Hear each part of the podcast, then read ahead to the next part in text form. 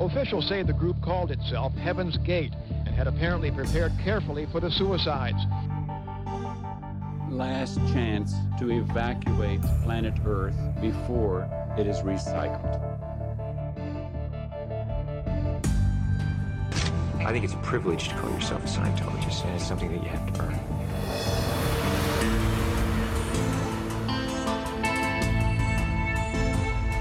Sekta. Der Podcast über Sekten und religiöse Sondergemeinschaften. Now we're looking to the key that is within every heart and breast. And I, thought that came from the earth of earth.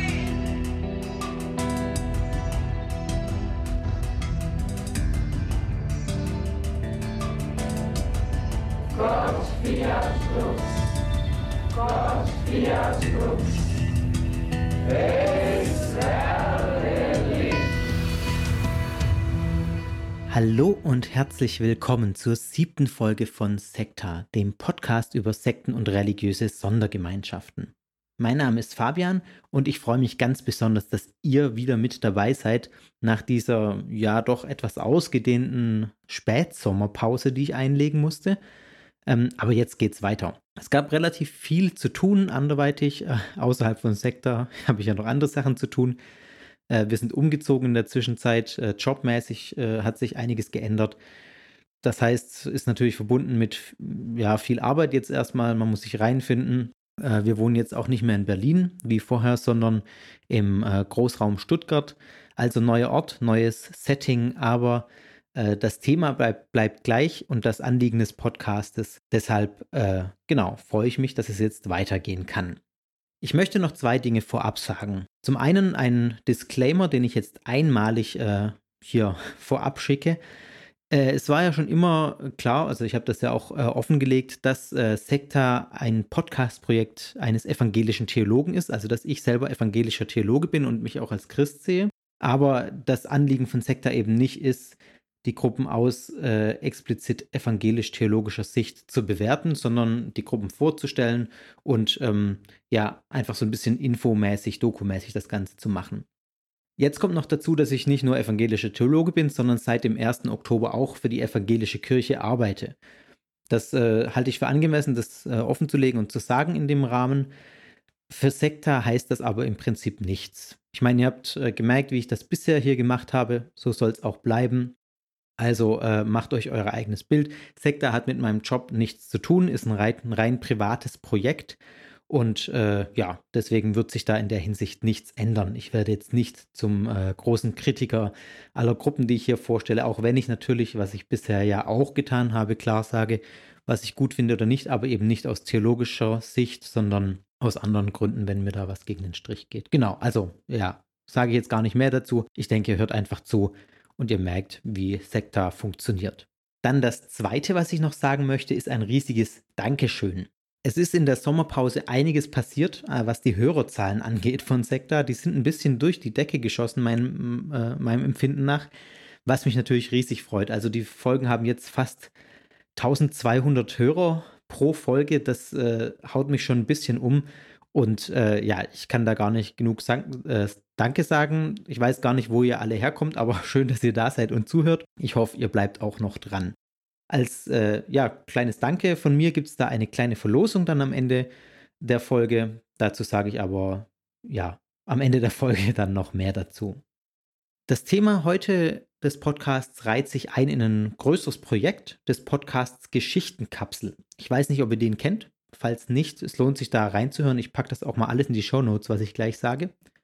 Das Team der Geschichtenkapsel hat den Monat Oktober, also dessen, äh, die Folge kommt jetzt am Ende des Monats raus. Der ganze Monat ist ein Themenmonat zum Thema Weltuntergang. Wie gesagt, ich packe das in die Show Notes und da findet ihr dann auch zum Beispiel weitere Folgen, andere Podcasts zu dem Thema.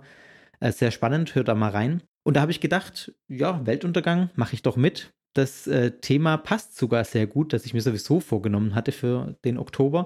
Es geht nämlich um eine japanische Sekte, die vor rund 20 Jahren durch einen Terroranschlag auf die Tokioter U-Bahn die Welt schockiert hat. Der Guru dieser Sekte war davon überzeugt, dass der Weltuntergang kurz bevorsteht. Und er wollte die Sache durch eigenes Zutun seiner Sektenmitglieder etwas beschleunigen und äh, hat sich deswegen äh, recht perfide Dinge ausgedacht.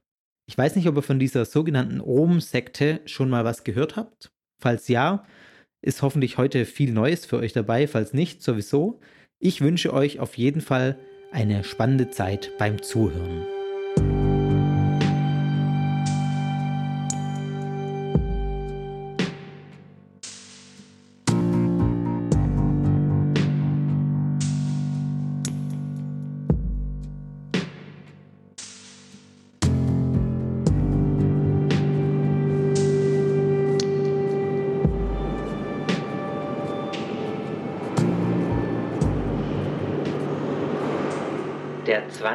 März 1995 beginnt wie jeder andere Morgen in Tokio. Die Straßen sind voll, in den U-Bahnen sind Millionen Menschen auf dem Weg zur Arbeit.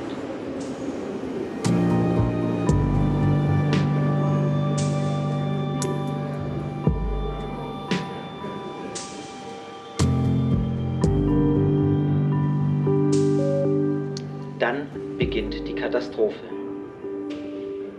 Fünf Mitglieder der Ohm-Sekte deponieren Plastikbeutel, die mit flüssigem Saringas gefüllt sind, in den Waggons von drei verschiedenen U-Bahn-Linien.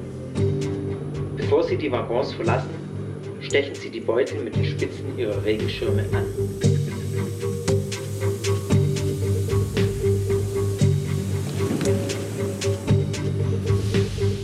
Die U-Bahnen fahren weiter.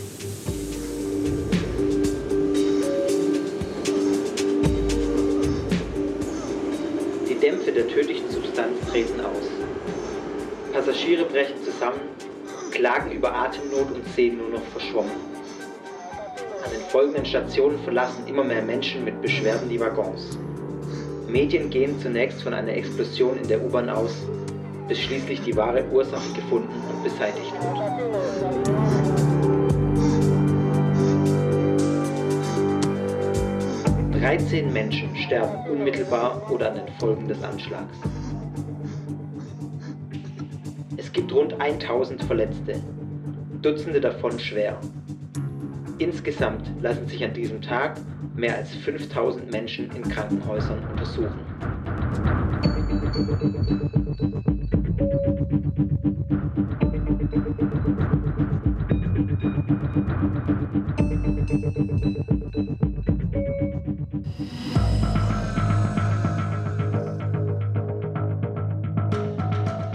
Das, was ihr gerade gehört habt, ist das Ereignis, das dafür gesorgt hat, dass wir die Ohm-Sekte heute überhaupt kennen. Ich glaube, anders äh, würden wir gar nicht davon reden heute. Natürlich war das nämlich international in den Medien. Ich will heute einigen Fragen nachgehen, die mich besonders interessieren. Was wollte die Gruppe mit dieser Giftgasattacke in der U-Bahn überhaupt erreichen? Was war der Zweck? Und wer war das überhaupt, diese Ohm-Sekte? Was war deren Weltbild? Oder muss ich, muss ich vielleicht besser sagen, was ist deren Weltbild? Denn auch darum wird es gehen, zumindest kurz, dass es diese Gruppe heute auch noch gibt. Kurz vorweg sage ich was zur Aussprache, weil ihr euch vielleicht schon gefragt habt, warum ich von der Ohm-Sekte spreche, im Titel aber Aum-Sekte steht und sie auch als Aum-Sekte in den Medien bezeichnet wird. Eigentlich wird das überall im deutschsprachigen Raum so ausgesprochen, Aum. Ich bin zwar kein Experte in Sachen Sprache, aber es ist, wie so häufig, dann doch, die Aussprache Aum ist schlicht falsch, denn die Sekte heißt im japanischen Original Omu Shinrikyo. O-M-U buchstabiert man das. Und das kommt tatsächlich von dem allseits bekannten Mantra Om, das man ja äh, aus Meditationen in der populären äh, Kultur auch kennt und das es ja auch tatsächlich so gibt. Ins Englische übertragen schreibt man das meist Aum, A-U-M, weil das nach englischer Aussprache sich dann so anhört wie Ohm. Und mit dem internationalen Bekanntwerden der Gruppe durch den Giftgasanschlag hat man die englische Schreibweise der Sekte auch ins Deutsche übernommen, in die deutschen Medien und sie deutsch ausgesprochen. Und so kommt es, dass wir hierzulande immer wieder von der Aum-Sekte hören und reden. Korrekt ist jedoch die Bezeichnung oder die Aussprache Om-Sekte. Oder eben dann gleich die japanische Version Omu Shinrikyo keine Gewähr, dass das richtig ausgesprochen ist. Ich bin kein Japanisch-Experte, leider. Jetzt aber zum Thema. Omo Shinrikyo bedeutet so viel wie Om-Lehre der Wahrheit. Gegründet wurde die Gruppe von einem Mann namens Shoko Asahara. den wir uns genauer anschauen müssen, denn er ist auch der Kopf hinter den Anschlägen in Tokio und auch äh, der Kopf hinter einigen anderen Gewalttaten, die die Gruppe begangen hat. Geboren wurde er am 2. März 1955 als Shizuo Matsumoto. Uiuiui. Er hat seinen Namen jedoch im Zuge der Gründung seiner Gemeinschaft ähm, geändert und der Einfachheit halber nenne ich ihn jetzt einfach mal die ganze Zeit auch Shoko Asahara. Also das ist keine Schokoladensorte, sondern tatsächlich der Name dieses Gründers. Er wurde in ärmliche Verhältnisse im Süden Japans hineingeboren und erkrankte als Baby, das ist auch äh, ein Alleinstellungsmerkmal, was ganz Besonderes, an grünem Star und wurde dadurch fast vollständig blind. Er hat auch eine Schule für Blinde besucht, also war auf einer Sonderschule sozusagen. Und es war wohl so, dass er da schon gewisse Führungsqualitäten, nenne ich es mal, entwickelt hat, da er ja noch ein wenig sehen konnte, im Gegensatz zu vielen anderen auf dieser Schule oder allen anderen auf der Schule und dadurch den anderen in dieser Hinsicht auch überlegen war. Und ich habe gelesen, dass er sogar Geld für Dinge genommen hat, die er tun konnte, weil er ein bisschen was gesehen hat. Also er hat da das tatsächlich auch ausgenutzt. Ja, sympathischer Typ. Nach der Schule hat er dann ähm, Akupunktur studiert und traditionelle chinesische Medizin. Er hat auch sehr früh geheiratet, so mit 22 oder 23 und bekam dann auch schon bald Kinder mit seiner Frau. Unklar ist mir zumindest geblieben, wie viele das sind. Ich habe unterschiedliche Angaben gefunden, die schwanken so zwischen 12 und 15 Kindern. Also er hatte da einiges an Nachkommen. Mit 26 Jahren tritt er einer neuen religiösen japanischen Bewegung namens Agon Shu bei, die aus dem Buddhismus heraus entstanden ist.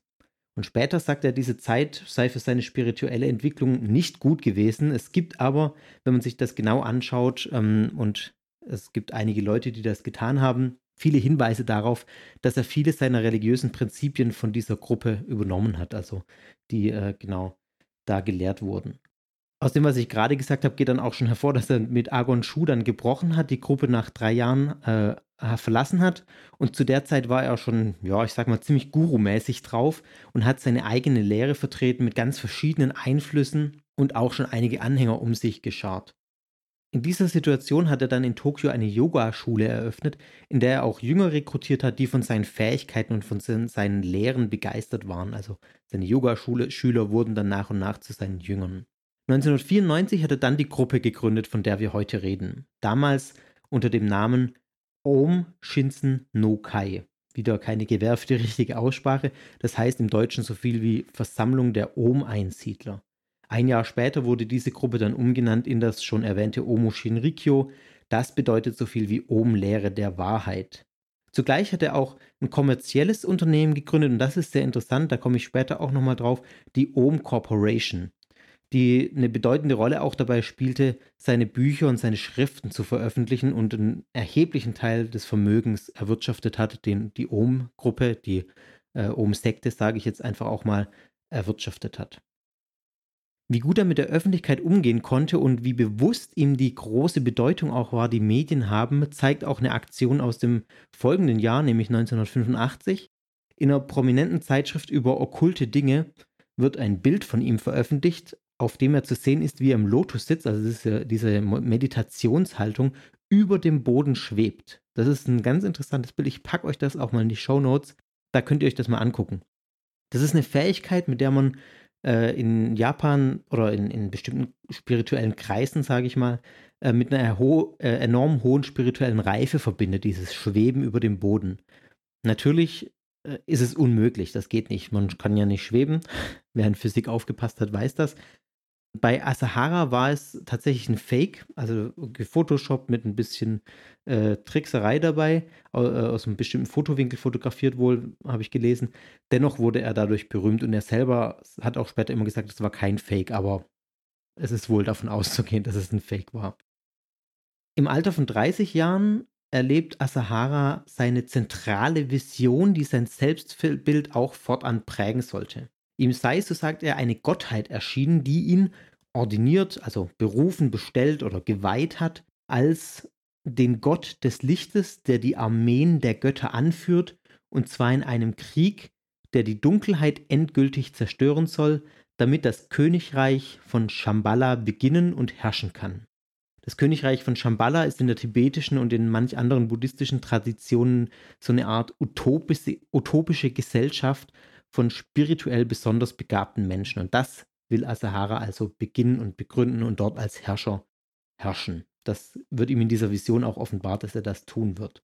Ich beziehe mich jetzt im Folgenden und auch das schon kommt aus einem Buch über die Om-Sekte von Robert Lifton. Ich glaube, er heißt Robert Lifton.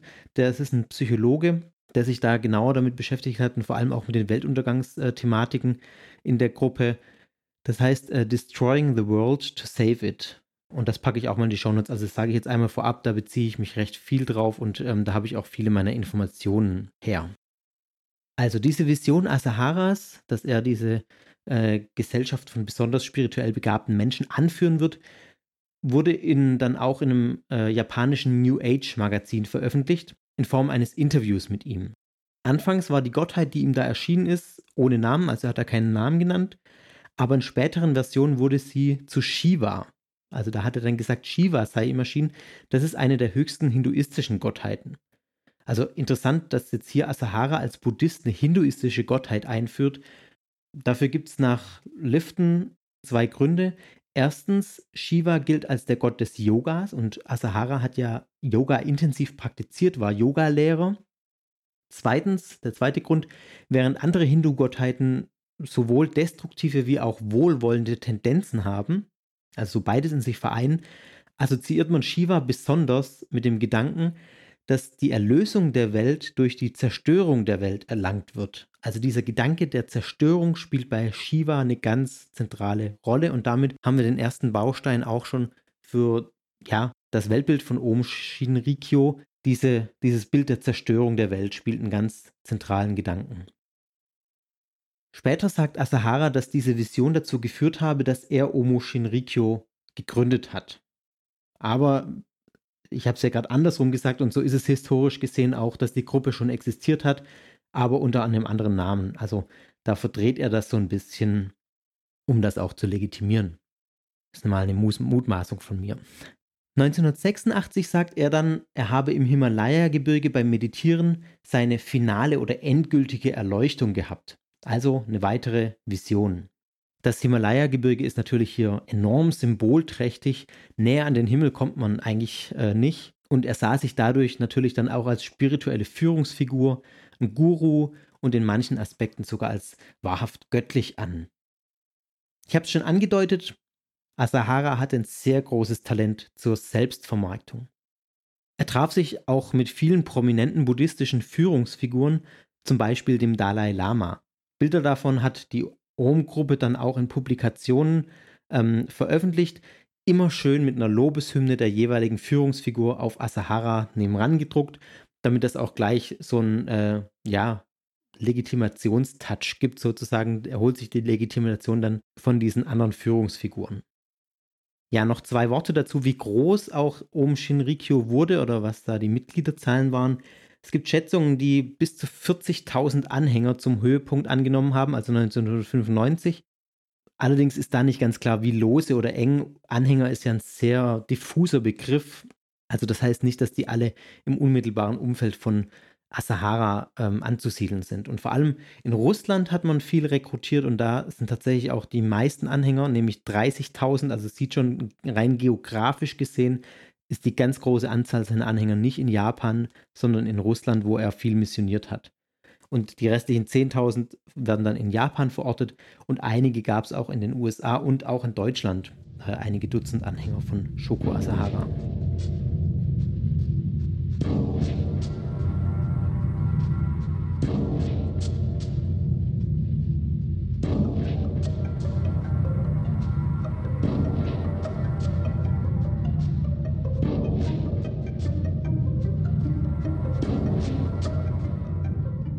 Schon früh gab es dann auch ganz deutliche apokalyptische Tendenzen und Weltuntergangspredigten von Shoko Asahara. Er hat zum Beispiel prophezeit, dass Japan im Ozean versinken würde und ein dritter Weltkrieg bevorstünde und die Welt untergehen würde.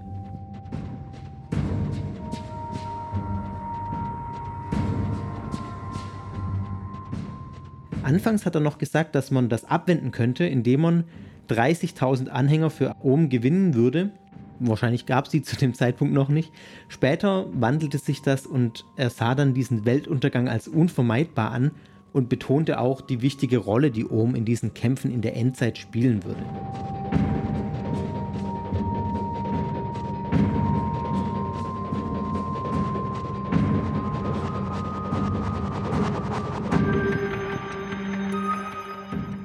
Besonders wichtig war Asahara in diesem Zusammenhang, Wissenschaftler für seine Gruppe zu gewinnen. Er war nämlich fasziniert von Wissenschaften und auch vor allem von Gehirnströmen. Eine ganz kuriose Geschichte, die ich gelesen habe, die ich euch auch nicht vorenthalten will. Mit seinem Chefwissenschaftler, den Namen merkt euch mal noch gut, Hideo Murai, entwickelte er nämlich ein Headset, also ich weiß nicht, muss man sich wahrscheinlich vorstellen wie so ein ähm, Kopfhörer-Headset, das angeblich die Hirnströme oder Hirnwellen von äh, Shoko Asahara enthält. Und durch die Nutzung dieses Headsets sollten dann die Hirnströme von Shoko Asahara ja gewissermaßen in die Köpfe seiner Jünger hineingeklont werden. Also das ist sowas ganz Kurioses, eine Vermischung aus Pseudowissenschaft, Science Fiction und ja, man muss sagen, wahrscheinlich einfach nur irgendeiner kruden Fantasie, die Shoko Asahara da hatte. Ja, aber äh, das wollte ich euch nicht vorenthalten.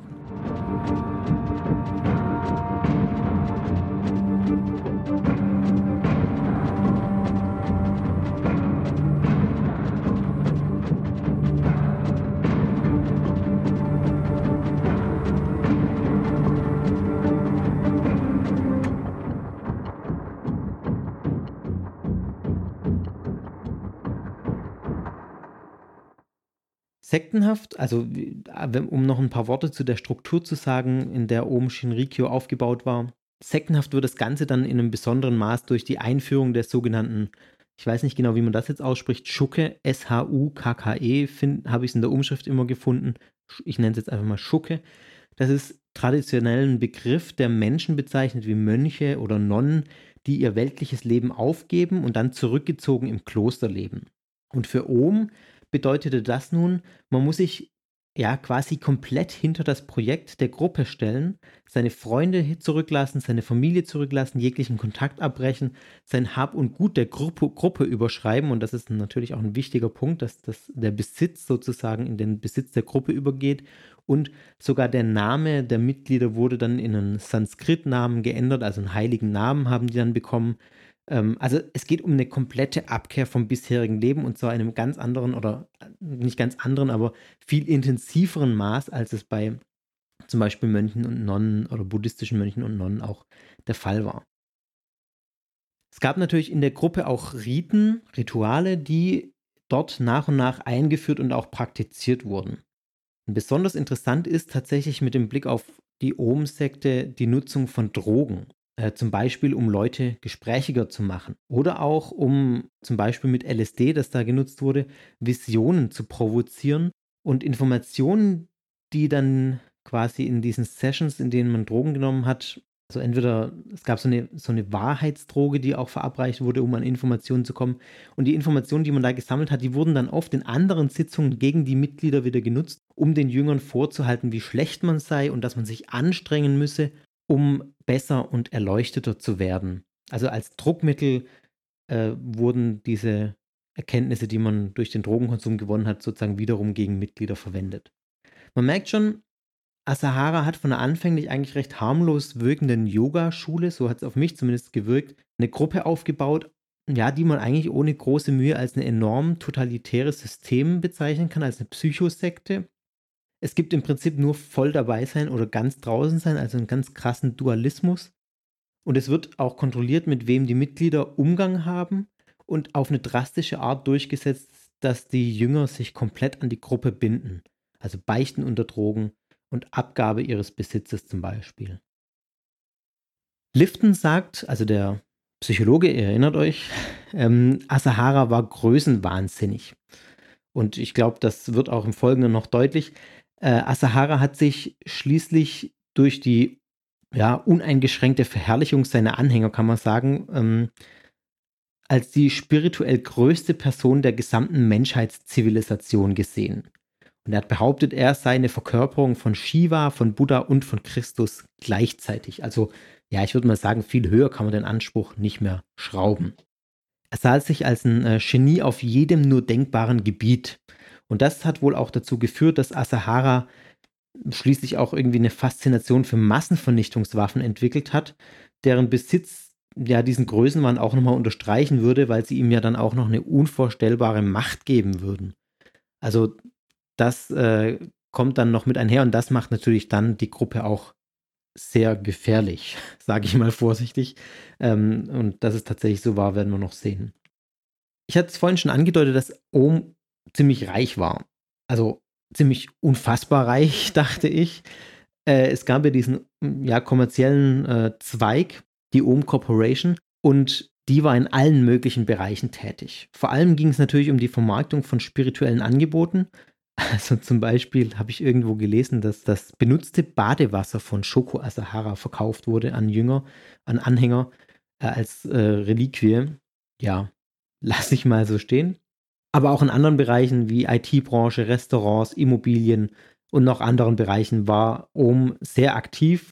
Es kursiert eine Zahl, ich weiß nicht, wie präzise die ist, aber ich habe gelesen, dass 1995 man annimmt, dass Ohm alles in allem insgesamt inklusive Immobilien ein Vermögen von rund einer Milliarde US-Dollar hatte. Ich lasse es nochmal sagen, eine Milliarde US-Dollar ist unfassbar viel Geld für so eine Gruppe. Das hat mich schon ein bisschen umgehauen.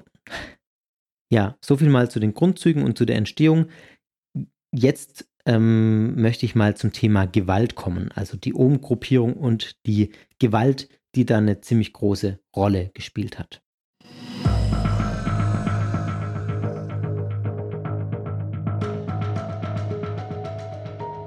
Gewalt war bei Ohm an der Tagesordnung und wurde von Asahara entweder als spirituelles Training verkauft oder auch klar als Bestrafung für bestimmte Dinge. Also solche Dinge konnten zum Beispiel seine mangelnde Unterwürfigkeit, sexuelle Verfehlungen oder sowas. Und die Grenzen sind natürlich auch fließend zwischen Bestrafung und spirituellem Training. Also oft wird ja in solchen Gruppen dann auch die Bestrafung tatsächlich einfach als spirituelles Training verkauft. Also äh, ja, ihr müsst besser werden, ihr seid spirituell noch nicht äh, auf der Höhe und müsst euch da weiterentwickeln und deswegen müsst ihr jetzt XY tun und dann kommt die Bestrafung. Um Beispiele mal zu nennen äh, von solchen Bestrafungsritualen, ja, äh, an den Füßen aufhängen für einige Stunden, stelle ich mir sehr unangenehm vor. Dann äh, langes Eintauchen in sehr heißes oder auch sehr kaltes Wasser.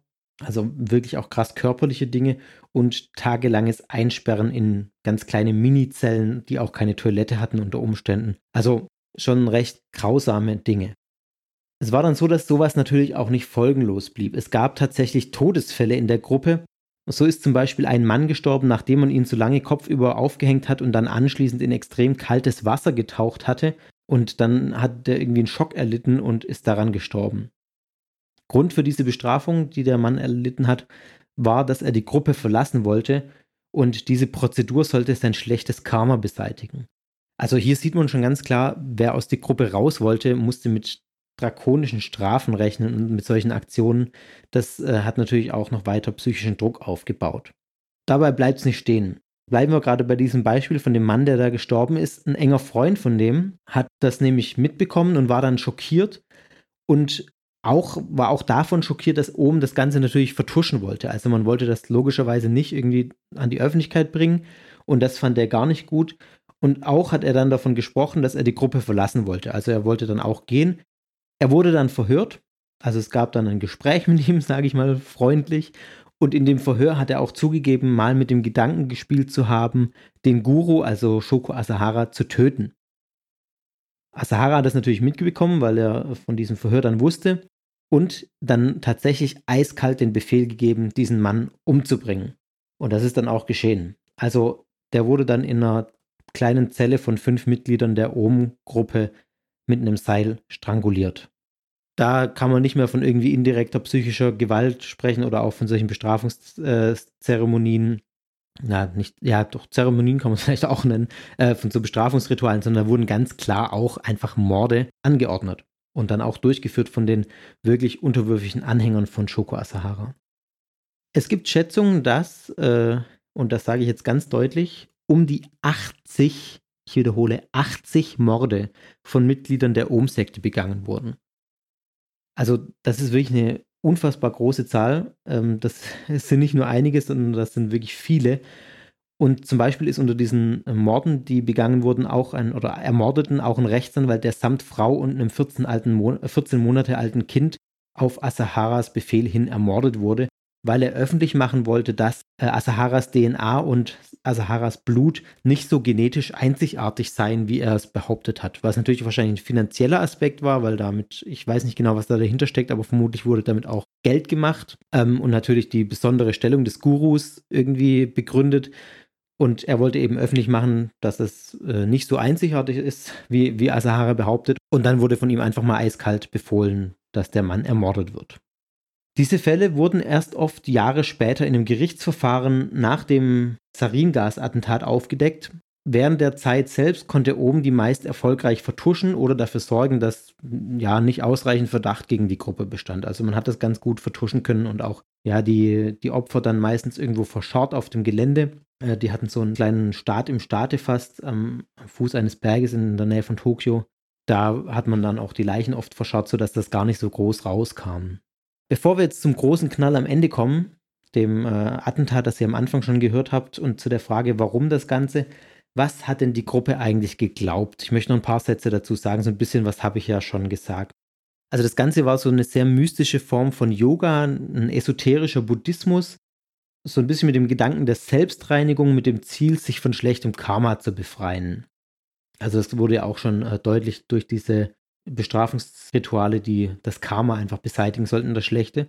Und Asahara hat im Prinzip so eklektisch ausgewählt aus ganz verschiedenen Bereichen, aus der New Age-Bewegung, aus dem traditionellen Hinduismus, aus buddhistischen Elementen, insbesondere der tibetische Buddhismus war ihm sehr wichtig. Und da hat er dann ganz viel verknüpft und hat vor allem mit dieser, ähm, mit dieser Mischung vor allem junge Menschen angesprochen.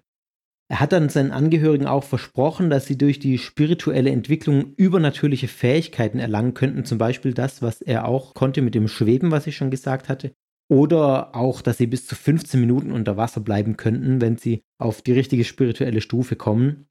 Ja, solche Dinge wurde, wurde den Anhängern dann auch versprochen, solche besonderen übernatürlichen Fähigkeiten. Interessant ist vielleicht noch, dass er auch Enthaltsamkeit gepredigt hat. Äh, im, weitgehend war die Ohm-Gruppe auch eine zölibatäre Gemeinschaft, die enthaltsam gelebt hat.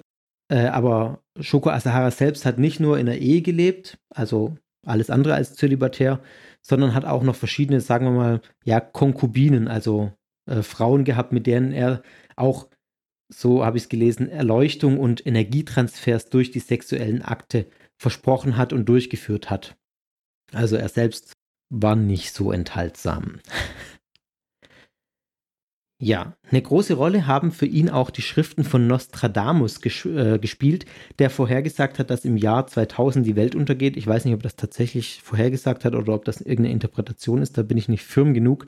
Und das ist aber auch letztlich das, was Shoko Asahara angetrieben hat. Die Vorstellung, dass eine Vernichtung der Welt quasi notwendig ist, da sie eine Reinigung darstellt und nur auch ein ausgewählter Kreis um den Erlöser, der er natürlich selbst ist, das Ganze überleben wird. Also das ist so ein zentrales Element der Lehre und das hat mich sehr an, an die Gruppe Heaven's Gate, die ich in Folge 2 besprochen habe, erinnert, wo das genau, ja, oder wo das sehr parallel war. Diese Reinigung der Welt, die notwendige Reinigung äh, in Form von Zerstörung der Welt und nur eine kleine Gruppe von Menschen überlebt das. Und das war allen oben Mitgliedern klar. Dieses Armageddon, diese letzte Schlacht, diese, äh, dieser Weltuntergang muss kommen, um die Welt letztlich zu reinigen und zu erlösen. Es ist erlösungsnotwendig, dass die Welt untergeht, könnte man, glaube ich, so sagen. Deswegen bestanden auch recht wenig Hemmungen bei Gewalttaten, weil jede Attacke oder jede Gewalttat sozusagen ein notwendiger Akt war. Und jede Attacke von außen wiederum, die durch Polizeiermittlungen, durch Medienberichte oder auch durch die Pol Politik da gab es seitens Asahara auch eine gewisse Paranoia. Er sah sich da verfolgt von der Politik. Also das hat mich wiederum an People's Temple erinnert, äh, in Folge 4, glaube ich. Ja, also jede Attacke von außen wurde auch in dieser notwendigen Gewaltschiene betrachtet und seitens der Gruppe auch mit Gewalt beantwortet. Und solche Morde und solche Attentate konnten im Weltbild von der Ohm-Sekte auch gerechtfertigt werden mit so einer Art Nächstenliebe. Ja, ihr habt ja ganz richtig gehört, Nächstenliebe. Der Gedanke war nämlich, dass wenn Menschen ein schlechtes Karma angehäuft haben, es für die von Vorteil ist, wenn sie umgebracht werden. Sage ich jetzt leicht vereinfacht mal. Ich zitiere mal äh, oben direkt. Stell dir vor, jemand sammelt schlechtes Karma an, wenn es ihm erlaubt wird zu leben und landet dann letztlich in der Hölle. Das ist so ein Satz, der, den ich bei Liften gefunden habe, der eine Obenschrift direkt zitiert. Und da wurde dann angenommen, es sei recht und sogar gut und notwendig, als erleuchtetes Individuum diesen Menschen, der schlechtes Karma angehäuft hat und auch in Zukunft anhäufen wird, zu töten und sozusagen sein schlechtes Karma äh, zu verhindern und beziehungsweise auf sich selbst zu nehmen als Erleuchteter. Der Mord wird dann ja sozusagen zu einer Form von Altruismus. Also ein, ein Mord aus Nächstenliebe, kann man, glaube ich, so vereinfacht tatsächlich sagen, aus der schon sehr kruden Weltsicht dieser Gruppe. Dafür gab es auch einen eigenen Begriff, den äh, Asahara verwendet hat, um dieses zu bezeichnen, also diesen Mord aus Nächstenliebe. Den hat er aus dem tibetischen Buddhismus übernommen. Da bezeichnet er aber nur eine Meditationspraxis, die mit dem, was oben draus gemacht hat, eigentlich nichts zu tun hat, nämlich Poa. Asahara und seine Führungsriege haben oben zunehmend als militärische Organisation verstanden. Das liegt ja auch so ein bisschen nahe, wenn man das denkt, wenn man das äh, berücksichtigt, was ich bisher gesagt habe. Also diese bevorstehende Weltuntergang, dritter Weltkrieg, solche Dinge und gleichzeitig man sich selbst als die sieht, die das überleben werden. Also man hat sich so selber immer mehr als, als Militärorganisation verstanden. Waffen wurden gehortet und auf Anweisung von Asahara äh, und legitimiert auch durch seine Vision angeschafft und äh, gesammelt. Mal mit dem Ziel, sich für den Armageddon zu rüsten oder ihn sogar herbeizuführen. Oder auch, um einen, ja, im Prinzip ganz weltlichen Staatsstreich durchzuführen und Japan zu übernehmen. Also da merkt man auch wieder den Größenwahn, den Asahara hatte. Äh, er wollte Japan tatsächlich mit, mit einem Staatsstreich übernehmen. Dazu begann man auch Anfang der 90er Jahre dann an Massenvernichtungswaffen zu arbeiten da kommen wieder die Wissenschaftler ins Spiel, die Shoko Asahara auch sehr wichtig waren für auch diese, dieses Projekt. Und immer wieder hat man auch Versuche gestartet, äh, diese Massenvernichtungswaffen einzusetzen und hat äh, ja nicht nur Versuche gestartet, sondern hat das auch getan. Zum Beispiel mit Botox, das ist eins der stärksten Nervengifte überhaupt, hat das getestet, aber wenig erfolgreich. Man konnte es zwar produzieren, ist dann aber an der richtigen Methode gescheitert, es loszulassen auf die Menschen weil die technischen Fähigkeiten ja nicht da waren und das Gift damit irgendwie nicht überlebensfähig oder nicht funktionsfähig war. Ich bin kein Biologe, weiß nicht, wie das genau funktioniert, aber es ist nicht so einfach, so ein wirklich giftiges, so eine wirklich giftige Substanz vernünftig im Sinne dessen, dass es dann auch weiter giftig bleibt und wirklich gefährlich wird für die Menschen in einem großen Ausmaß zu verbreiten. Auch mit Antrax hat man versucht, Anschläge durchzuführen und hat auch Anschläge durchgeführt. Allerdings blieben die auch erfolglos. Also da gab es meines Wissens nicht mal Verletzte bei diesen Botox- und Antragsanschlägen. Anders war die Sache dann bei Saringas. Auch hier hat man vorher den Einsatz getestet und zwar mit Erfolg. Das erste Opfer war ein Mitglied der Gruppe selbst. Das kam durch einen Leck in den Räumlichkeiten der Ohm-Gruppe ums Leben weil da Gas ausgetreten ist und das äh, dann tödlich endete für, ein, für eine Person. Das war 1993. 1994 gab es dann ein Attentat mit Saringas auf drei Richter, die in Betrugsfällen gegen Ohm ermittelt haben. Also auch offensichtlich lief der mit dem Wirtschaftszweig nicht alles ähm, ganz korrekt ab, sodass es dann Betrugsverfahren gab. Und um davon abzulenken, hat dann ähm, Ohm ein Saringas-Attentat auf die Richter verübt die an den Verfahren beteiligt waren. Alle drei wurden verletzt, einer davon sehr schwer und sieben weitere Menschen sind gestorben bei der Attacke. Also es hatte tatsächlich Erfolg, auch in dem Sinne, dass das Verfahren dann auf unbestimmte Zeit verschoben wurde. Also ich meine natürlich Erfolg im Sicht, im aus, aus Sicht der Ohm-Gruppe, klar. Interessanter Fakt äh, ist, dass dieses Attentat der Ohm-Gruppierung auf die Richter die erste groß angelegte nicht-militärische Nutzung eines Nervengases überhaupt war weltweit. Ohm wurde damals nicht von der Polizei verdächtigt, für das Attentat verantwortlich zu sein. Da gab, also ich weiß nicht warum, aber offensichtlich äh, hat die Ohm-Gruppe da geschafft, aus dem Fokus der Ermittlungen draußen zu bleiben. Natürlich kann man sich vorstellen, dass diese Aktion, die ja erfolgreich war, die äh, Ohm-Sekte sehr motiviert hat und ermutigt hat. Und es sollte jetzt der ganz große Knall kommen. Saringas war das Mittel der Wahl, das hat ja funktioniert. Im Gegensatz zu den anderen ähm, Giften. Und so fiel dann die Wahl auf dieses Gas und mit dem der Armageddon und die letzte Schlacht vor dem Weltuntergang eingeläutet und herbeigeführt werden sollte. Und zwar war der Gedanke, dass man das im November 1995 machen wollte. Die Gruppe hat das intensiv und auch gut vorbereitet. Man hat, eine, man hat auch einen großen Helikopter in Russland gekauft und ein hochrangiges Mitglied der Ohm-Sekte in die USA geschickt, um da äh, ausgebildet zu werden, diesen Helikopter zu fliegen. Und dieser Helikopter sollte gefüllt werden mit einigen Tonnen an Saringas. Also sein Chefwissenschaftler äh, Hideo Murai hat äh, die Anweisung von Shoko Asahara bekommen, sage und schreibe 70 Tonnen Saringas zu produzieren.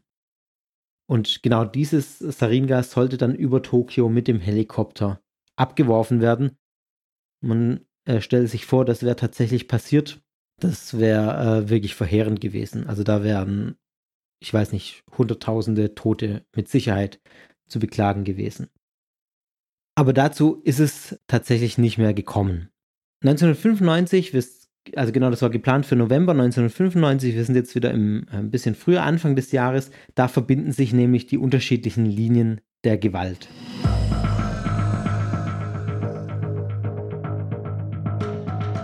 Es wird ein weiterer Mord durchgeführt von den Oben-Mitgliedern und der führt ja gewissermaßen dazu, dass äh, letztlich nicht diese große Aktion, von der ich gerade geredet habe, im November durchgeführt wird, sondern man das Ganze vorziehen muss und am Ende so ein, ja, ich sag mal, etwas stümperhaft durchgeführter Anschlag auf die Tokioter U-Bahn in die Geschichte eingeht und die Geschichte von oben in dieser Form auch vorzeitig beenden wird. Dieser Mord, der das Ende sozusagen vorzeitig einleitet, wird im Februar 1995 begangen. Ja, mehr oder weniger aus Versehen, sage ich mal. Sie nehmen einen Notar in die Mangel. Der Notar soll ihnen den Aufenthalt seiner Schwester verraten, die auf der Flucht vor der Gruppe ist. Und dabei wird ihm ein Wahrheitsserum verabreicht, das äh, ihn da, ihm da den richtigen Aufenthaltsort äh, entlocken soll. Aber die Dosis stimmt nicht. Die haben das falsch dosiert und der Notar stirbt tatsächlich an dieser Injektion. In diesem Mordfall schafft es die Gruppe nicht, den Verdacht von sich abzulenken. Der Mord, äh, der, der ja, Verdacht fällt eben schnell auf oben und die Polizei setzt dann auf den 22. März 1995 eine groß angelegte Razzia der Ohmgebäude und Ohmräume an.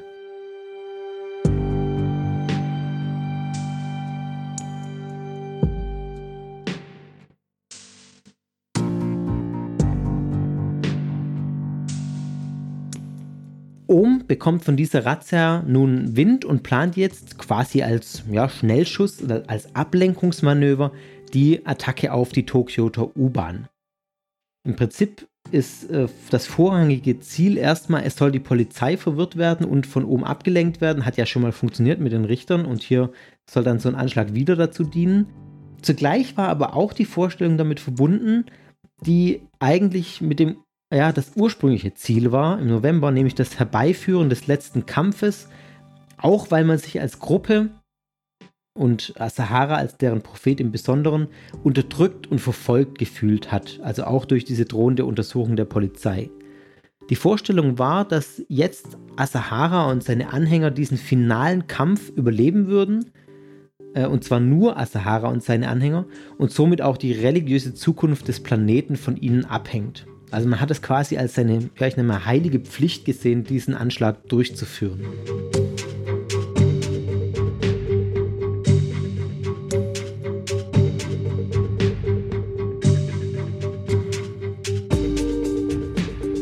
Und weil alles sehr schnell gehen musste, man stand ja unter einem gewissen Zeitdruck, wurde das Saringas auch schnell vorbereitet und war deshalb von schlechter Qualität, was seine Wirkung enorm eingeschränkt hat. Zum Glück muss man sagen, sonst wären deutlich mehr Todesopfer zu beklagen gewesen.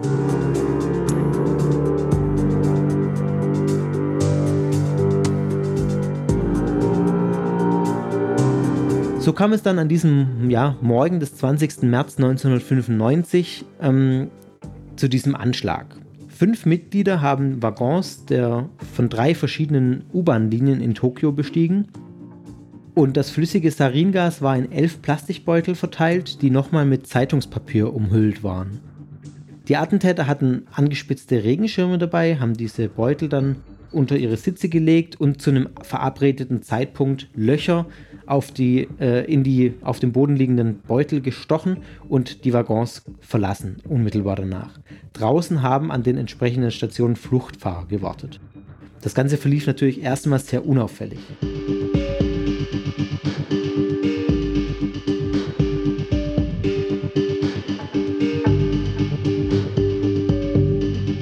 Schnell haben dann Fahrgäste über die ersten Symptome geklagt, C-Probleme, Atemprobleme, es sind welche zusammengebrochen, aber so richtig klar war noch nicht, was da eigentlich passiert ist, was da eigentlich los war.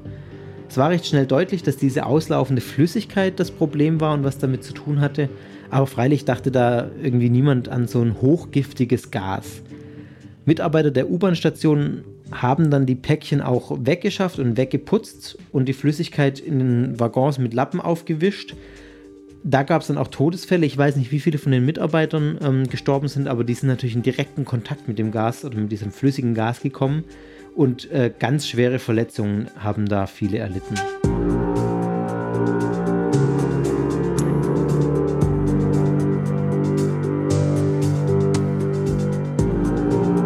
Todesfälle hielten sich, wie ich schon gesagt habe, verhältnismäßig in Grenzen, sind natürlich trotzdem zu viele.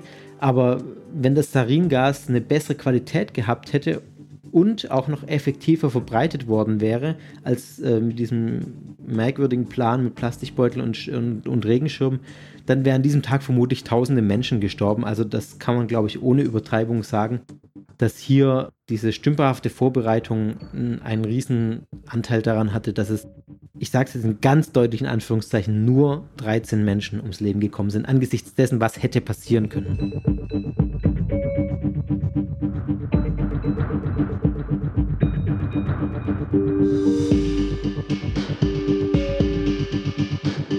Als dann nach und nach klar wurde, was da passiert war, da wurden dann Betroffene auf, auch öffentlich über die Medien aufgefordert, sich im Krankenhaus zu melden. Ähm, und äh, die Täter, die konnten entwischen, die wurden äh, nicht gefasst. Insgesamt ist es nicht leicht zu sagen, wie viele Menschen überhaupt Opfer dieses Anschlags wurden. Also die Rede ist von 13 Todesopfern, wobei erst, glaube ich, 2008 das 13. Opfer in Anführungszeichen anerkannt wurde. Das war ein Toter, der zwei Tage später in seiner Badewanne gefunden wurde und Anzeichen von äh, Gasvergiftung hatte. Äh, genau, den weiß ich weiß ehrlich gesagt nicht, warum man den erst so spät jetzt da noch äh, anerkannt hat als einen der Toten äh, von dieser Attacke. Es gibt also unterschiedliche Zahlenangaben. Verbreitet ist die Angabe, dass neun sofort gestorben sind, einer später am selben Tag, einer zwei Tage später und äh, zwei einige Wochen später. Und es gibt auch Schätzungen, dass mehr als 6000 Menschen insgesamt betroffen waren. Das ist allerdings schwer zu sagen, weil viele auch aus Zurückhaltung oder Scham oder aus solchen Gründen nicht ins Krankenhaus gekommen sind, um sich untersuchen zu lassen.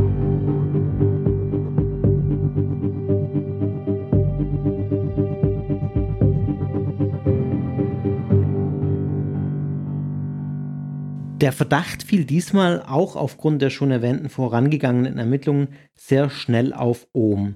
Die Räume und Gebäude wurden ja sofort oder recht schnell durchsucht und, und das äh, auch alles, das Vermögen auch konfisziert, was dazu geführt hat, dass jetzt ziemlich rasant auch die bisherigen Aktivitäten der Gruppe zutage kamen.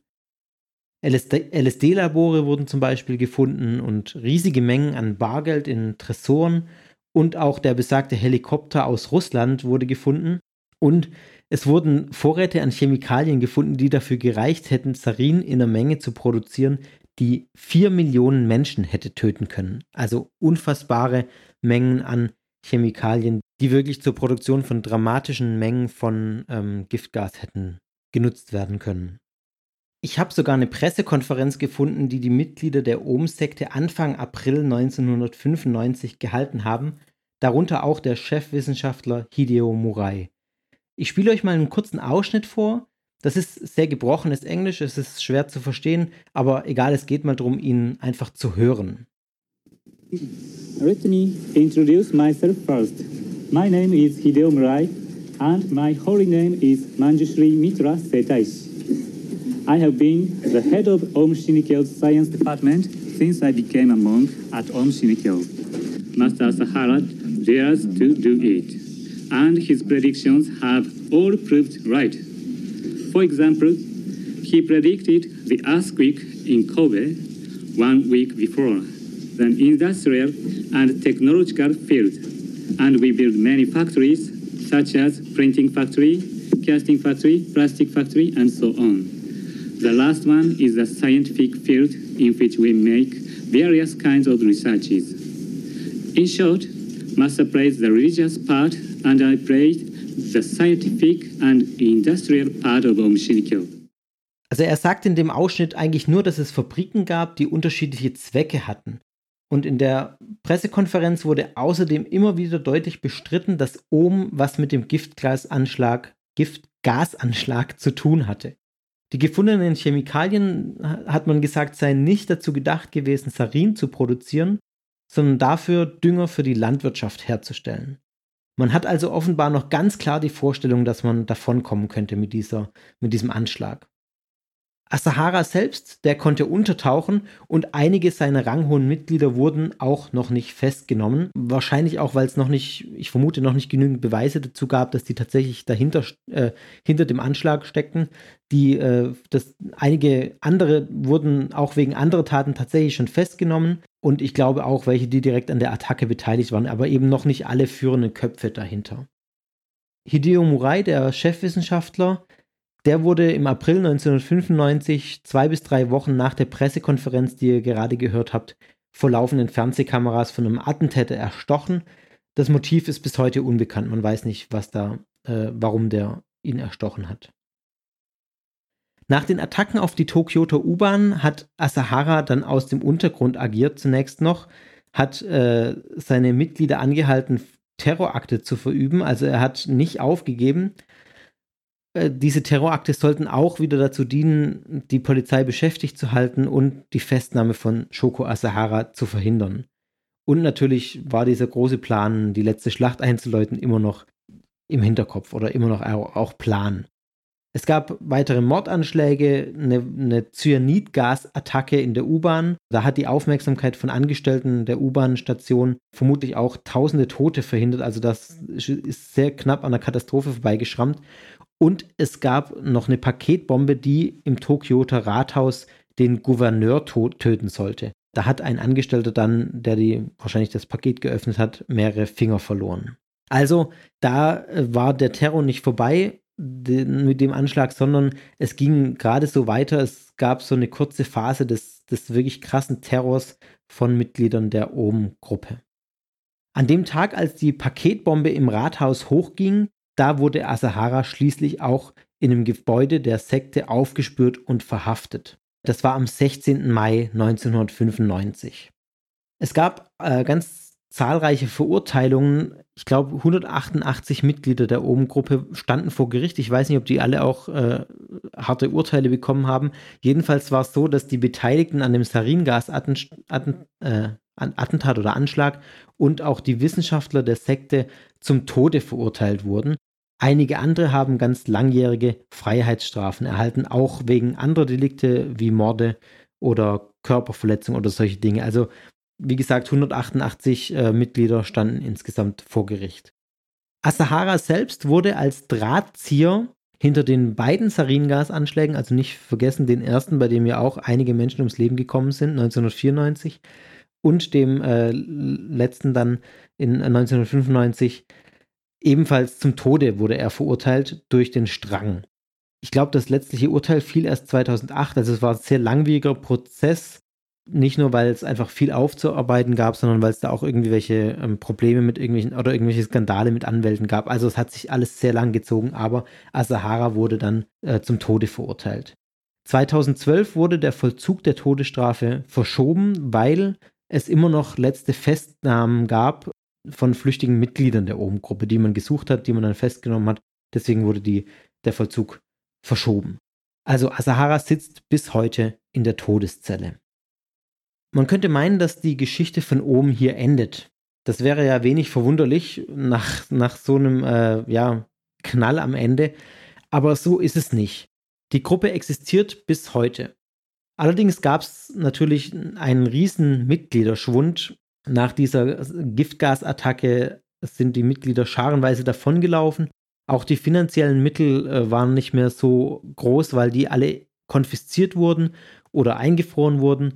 Und erst im Jahr 1999, also vier Jahre nach dem Anschlag, hat auch die neue Führungsfigur, das ist eine Frau namens Tatsuko Muraoka, öffentlich im Namen der Gruppe um Entschuldigung für den Anschlag gebeten. Im Jahr 2000, ein Jahr später, hat man sich dann offiziell von äh, Shoko Asahara, dem Gründer, losgesagt und auch von dessen Ansichten zur Gewalt. Man nannte die Gruppe dann um in Aleph, so heißt sie heute noch. Äh, Beobachter gehen allerdings davon aus, dass nach wie vor Lehren von Asahara in der Gruppe vertreten werden. Und die Gruppe steht unter sehr strenger Beobachtung. Es gab auch erneut Razzien und man schätzt, dass es jetzt heute noch so 1500 bis 2000 Mitglieder gibt. Also die letzte recht offizielle Zahl, die ich gelesen habe, stammt von 2004. Da waren es wohl 1600 Mitglieder in Japan und 300 in Russland. Also man sieht, dass insbesondere in Russland der Schwund äh, ganz dramatisch ist von 30.000 auf 300 und in Japan von 10.000 auf 1.600 auch ganz schön. Wobei ich schon auch krass finde, dass noch so viele dabei sind dann sozusagen. Staatlicherseits war die Reaktion auf die Geschichte mit der Ohm-Sekte ganz interessant. Während in Russland, der EU und auch den USA die Gruppe als terroristische Vereinigung verboten wurde, war das in Japan nicht der Fall. Dort hat man das ganze Vermögen konfisziert und bei einem, bei einem Gerichtsverfahren 1997 darauf verzichtet, die Gruppe zu verbieten, weil keine Gefahr mehr von ihr ausgehen würde, hat man damals gesagt oder damals beschlossen. Nichtsdestotrotz wurden einige Gesetzesänderungen durchgeführt, durch die dann auch die Anforderungen an Religionsgemeinschaften verstärkt wurden, also um als Religionsgemeinschaft anerkannt zu werden. Und es wurden auch Möglichkeiten geschaffen, OM bzw. dann auch Aleph ganz streng und äh, eng zu überwachen und zu beobachten. Ich glaube, zur Einschätzung von äh, Om Shinrikyo muss man nicht so viel sagen. Äh, es wurde jetzt schon deutlich, dass das einfach eine ganz, ganz krasse äh, ja, Psychosekte war. Mich selbst hat es bei der Recherche nochmal überrascht, wie gewalttätig die Gruppe war. Klar, ich meine, den Giftgasanschlag, von dem habe ich schon gehört, den kannte ich, aber dass Gewalt wirklich ein integraler Bestandteil der Ideologie war, Stichwort auch diese Poa-Morde, war mir in dem Maße nicht klar. Und das wirft natürlich auch ein anderes Licht auf die Nachfolgergruppe Aleph. Denn natürlich, wenn hier tatsächlich noch Lehren von Asahara weiter existieren und weiter propagiert werden, dann macht es das auch zu einer sehr, sehr problematischen Gruppe. Was ich besonders krass finde, im Gegensatz zu den anderen Gruppen, die wir auch schon hatten in, in dem Podcast hier, ist, dass die Gewalt ganz, ganz deutlich nach außen gerichtet ist, auf Unbeteiligte, die mit der Gruppe nichts zu tun hatten. Also das ist wirklich tatsächlich ja eine terroristische Vereinigung im, im Prinzip war. Bei den bisherigen Gruppen war zwar auch Gewalt im Spiel, bei Heaven's Gate ganz deutlich nur die Gewalt gegen sich selbst und da gab es auch nicht diese ganz krasse Unmöglichkeit, die Gruppe zu verlassen. Also bei Heaven's Gate konnte man die Gruppe recht problemlos bis zum Ende verlassen, was bei Om Shinrikyo auf gar keinen Fall so war. Bei People's Temple, das ist auch eine ganz krasse Geschichte, auch weil da Kinder beteiligt waren. Genau, aber die Gewalt blieb letztlich in der Gruppe. Das soll das auf gar keinen Fall verharmlosen, bitte nicht falsch verstehen. Aber bei Om Shinrikyo ist die Dimension schon auch nochmal eine andere, weil die Gewalt wirklich aus der Gruppe rausgeht, äh, hin auf Zivilisten, auf Menschen, die nichts mit der Gruppe zu tun hatten, auf Zufallsopfer, die keinen Bezug dazu hatten.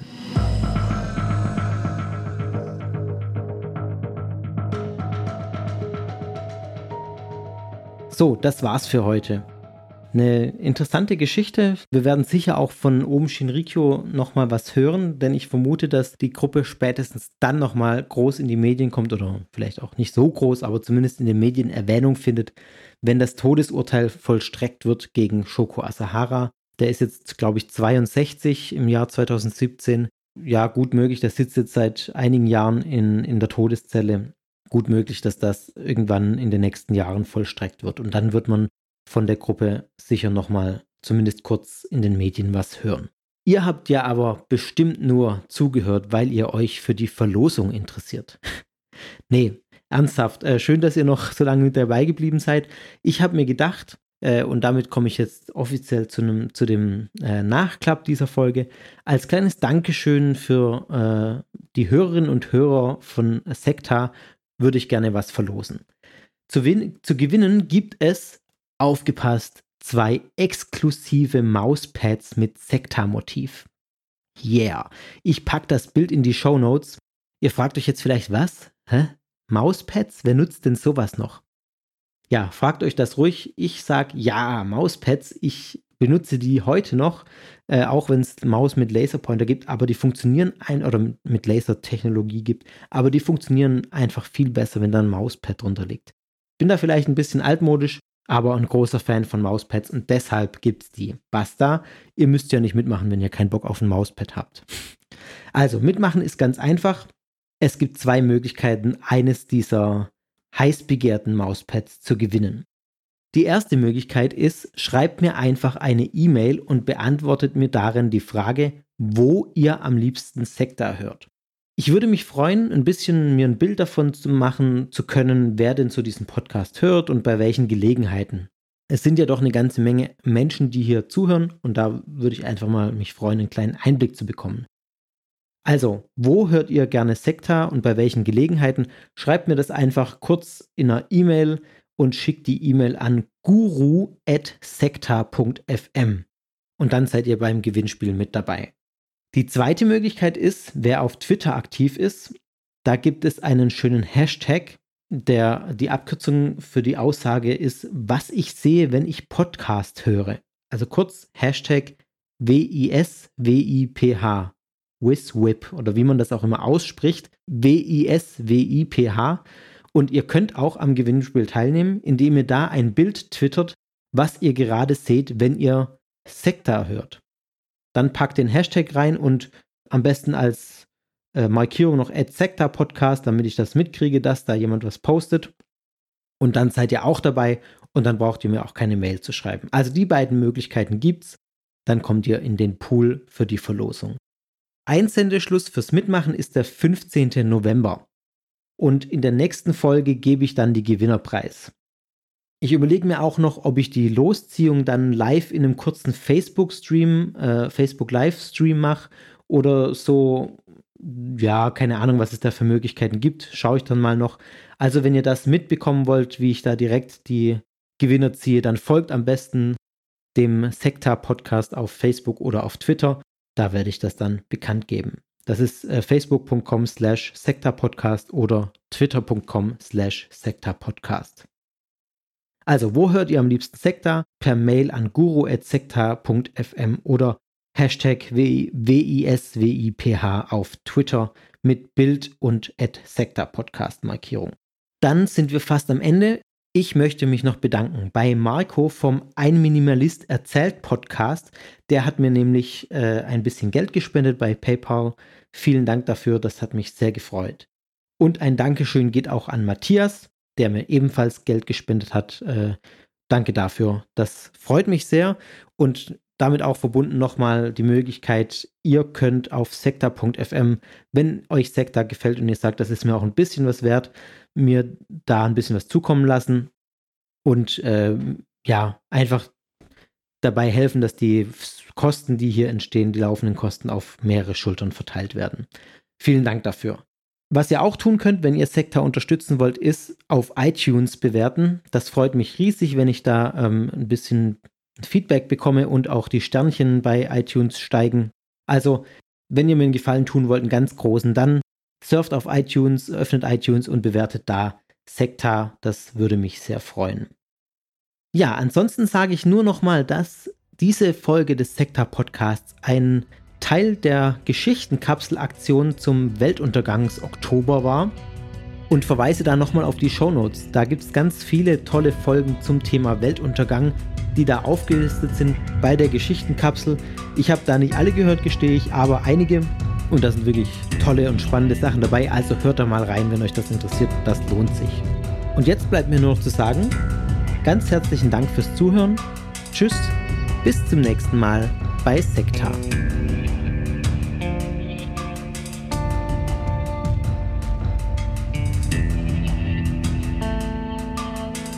Das war Sekta, der Podcast über Sekten und religiöse Sondergemeinschaften.